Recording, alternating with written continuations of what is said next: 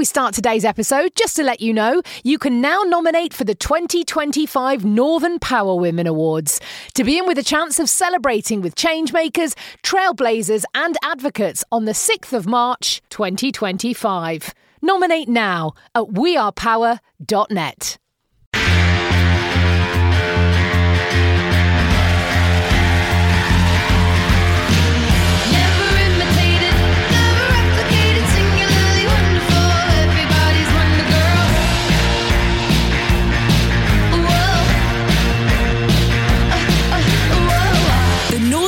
Women podcast for your career and your life, no matter what business you're in. Hello and welcome to a brand new episode of the Northern Power Women podcast. I'm Sam Walker. She is Simone Roche, and I can't believe it, Simone. We are just a few days away from Christmas 2020. Surely it's about April, isn't it? I don't really understand how this has happened. This has been the longest and the fastest year in the history of years. And I'm not ready. I almost feel like we need another week, even though I was the person who did put my Christmas tree up on the 30th of November and have become a seasonal effective Christmas card writer.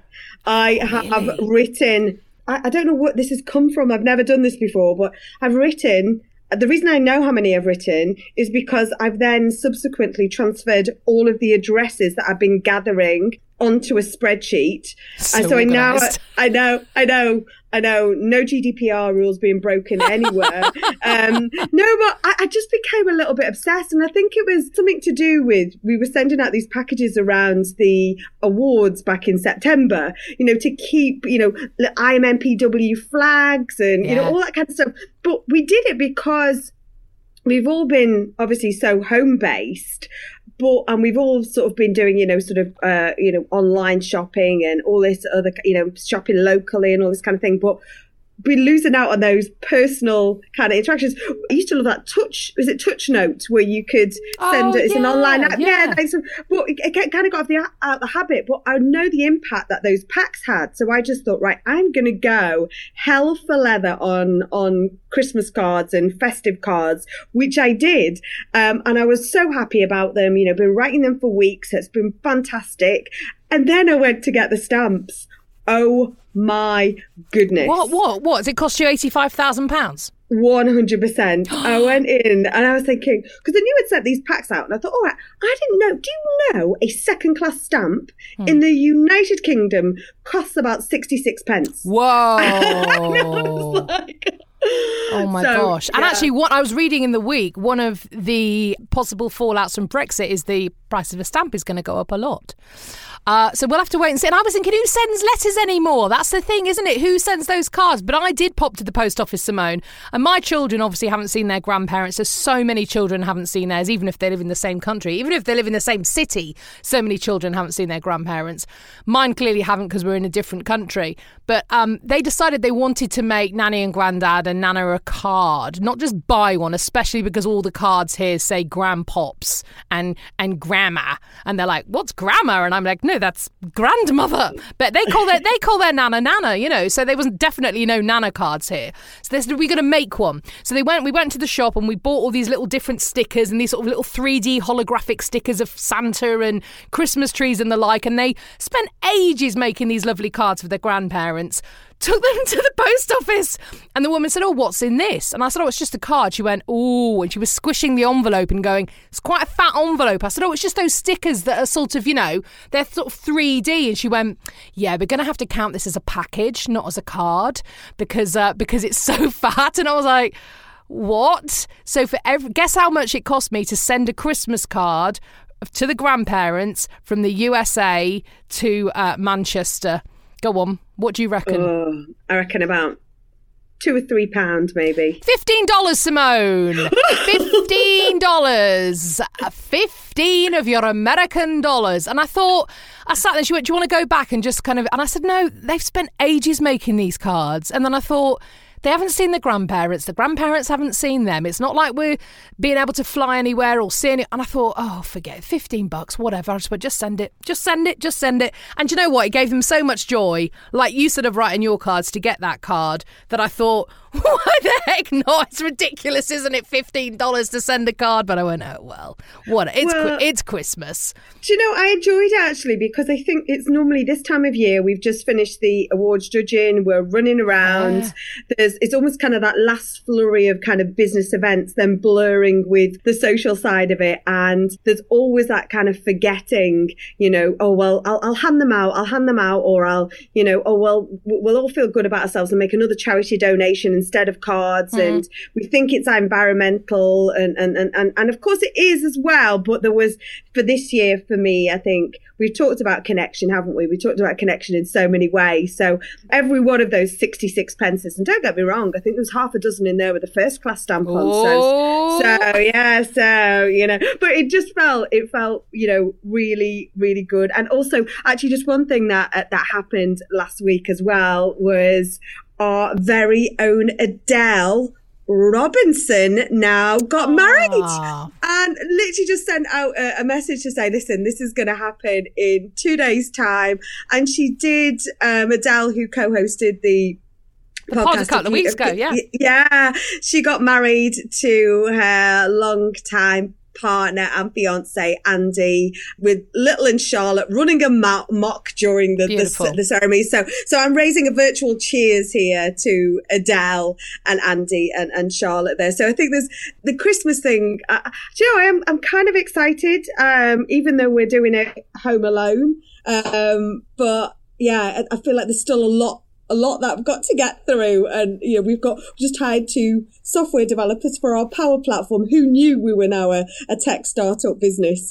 We've got our virtual Christmas party and our season's festive party in a couple of days, where we're doing something special there, aren't we, as well? We are. We're not going to say anything yet, but keep your ears tuned. We're not going to be off for the Northern Power Women podcast over Christmas and New Year, just so you know.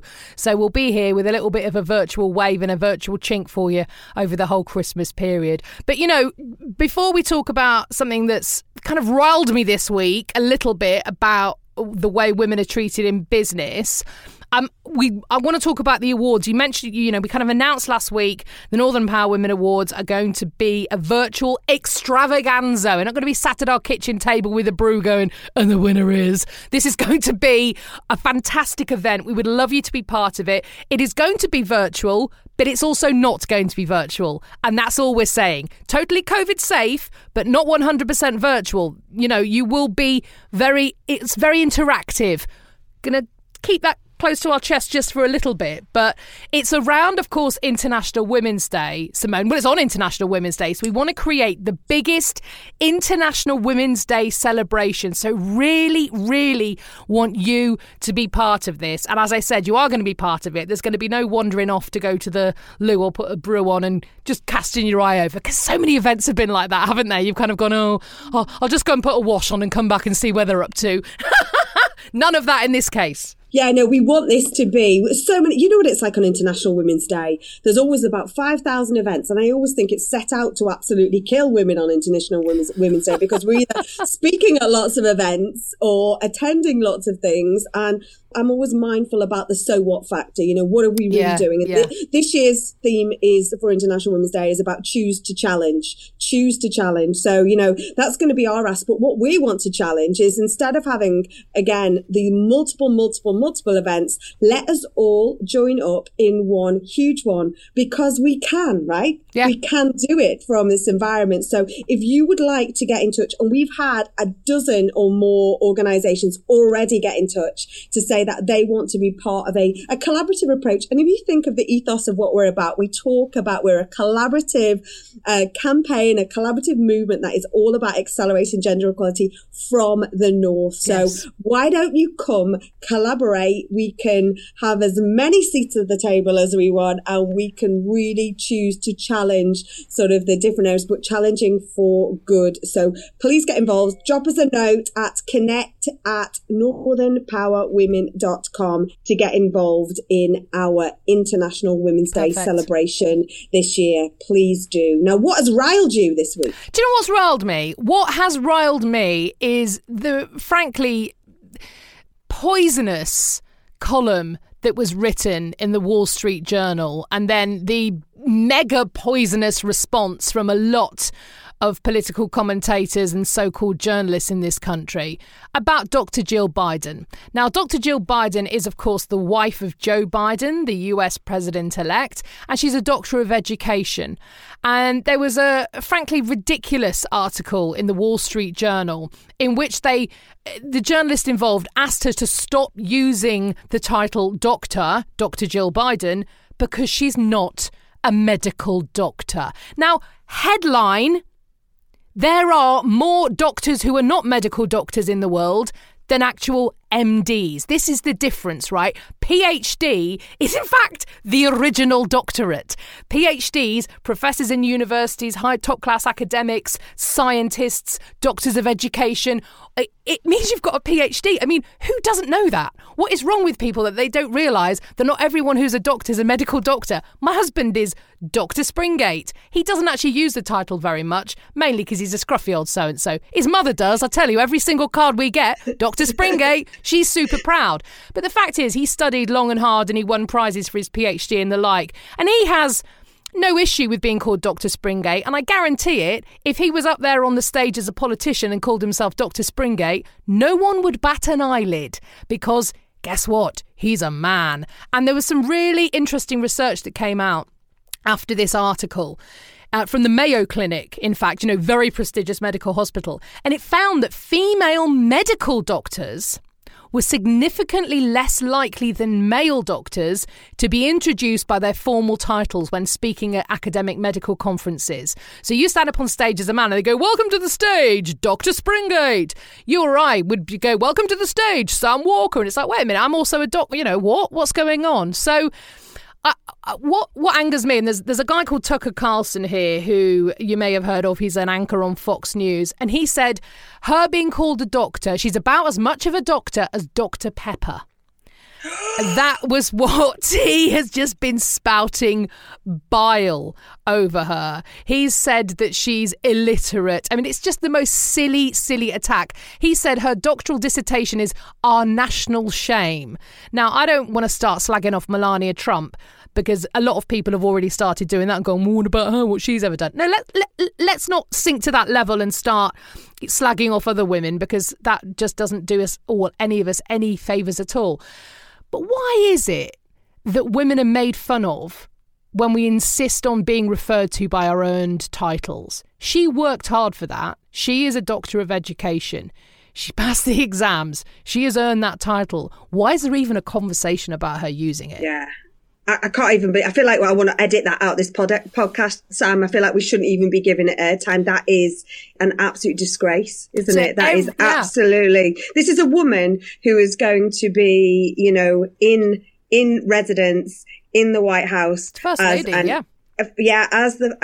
but working, going out to, do her craft and do what she does. And I think I remember when I read about it and I thought, wow, this woman is going to bring a really great angle to the White House and then be a great sort of role model there for many people in the education sector, for young people, for academics. I think it's amazing. So Tucker Schmucker, he can go. Yeah, I have not heard that, but I think I was obviously been writing Christmas cards. But you know what? On my Christmas cards, I have put people's full title. Good. Professor Jane Turner, OBE, Dr. Marnie Millard. I've used them because actually I'm proud of everyone's achievements. 100%. So yes. So if you are a woman with a title, use it. Please use it. Absolutely use it. You have earned the right to use that title as much as anybody else. So let's do that. I just need to get one now and then I can use it, Simone. But there you go. You can use yours MBE. There you are. What have I got? Let's not go there. Anyway, look, should we get some life lessons going on? Because I love this week. She's fabulous. I do. Sarge Ghafoor runs a family Asian grocery business in Carlisle with her husband, and she's the role of Chief Officer of Multicultural Cumbria, and she's also an honorary fellow of the University of Cumbria since 2009. So I really hope to God she is using every single one of those titles. Really powerful lessons. Some of them absolutely stuck with me this week. So here's Sarge. Hi everyone, my name is Sarge Ghafoor. I am Chief Officer of Multicultural Cumbria. So I picked 5 questions. First one is one piece of advice that has really stuck with me. And that was when I was told to be nice to people on the way up because I would meet them on the way down.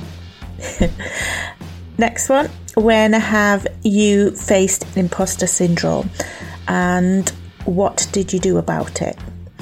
I still feel imposter syndrome and that I'm going to get caught out at some point when people realise I'm not capable of what they thought I was capable of.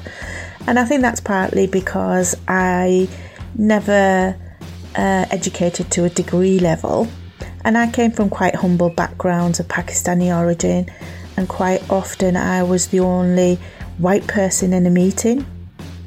And I'm still getting my head around being accepted for who I am, as I was brought up to believe that my role was to be an obedient daughter or sister.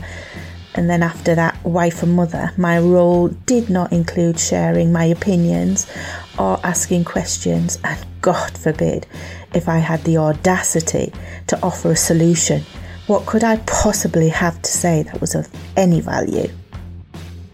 Question number 3, tell us about a time you've had to be resilient. That was most definitely a turning point in my life, the whole family's life. And that was when my husband got called to the hospital to have a kidney transplant. It'd been quite a difficult couple of years previously to that. And where I would have hoped my family would have been there to support me, actually, they weren't. They caused a lot of issues, and I had to leave my 4 children with a friend before my younger brother came about 4 hours later to keep an eye on them. And I sat there for three hours on November the 1st, 10 o'clock till 1 o'clock in the morning, and just prayed that he would come out okay, and worried sick for my children because I had to leave them. And it made me realise that I had no one really there for me, despite having tried to look after people and support people. And I was by myself, and it was probably the most loneliest I have ever felt in my life. And I didn't want to feel like that again, ever. And neither did I want anybody else to feel like that, ever. What difference did having a mentor make to you? We set up Multicultural Cumbria 3 years ago, and one of our trustees, Catherine, really helped my personal growth and how to build confidence. She was a CEO of arts organisation, but we just clicked so well, and it really helped me to ask those questions that I just didn't know where else to go to. So having a mentor is really important. Question 4, when have you taken a risk and what happened? We decided to open up a business, my husband and I, a spice shop, and we weren't sure if that would actually work, simply because we weren't sure if Carlisle was ready for it. And 15 years on, it has worked, and the internet's had a big part in that by being able to promote what we do and social media. And it also led me to a passion that I didn't even realise I had, which was very much about community engagement. Last question, do you regret not taking a risk and why didn't you? The opportunity to take over a successful takeaway came quite early on, and we decided to turn it down because that would mean that my husband would actually be working really long unsociable hours, and for me it was more important that my children had a father that they had a relationship with rather than having more money coming in. So we were very close, but we didn't take that risk, and I never regretted that. Thank you. Thank you so much to Sarge Ghafoor for those lovely life lessons. You know, I found her voice just really calming and lovely to listen to. It's really mellifluous, isn't it? I could listen to her all day. But a couple of things that really stuck with me, Simone, was that I loved her discussion about her mentor, and the thing that stuck with her, she found someone that she could ask all those questions to that she'd always wanted to ask but didn't feel able to.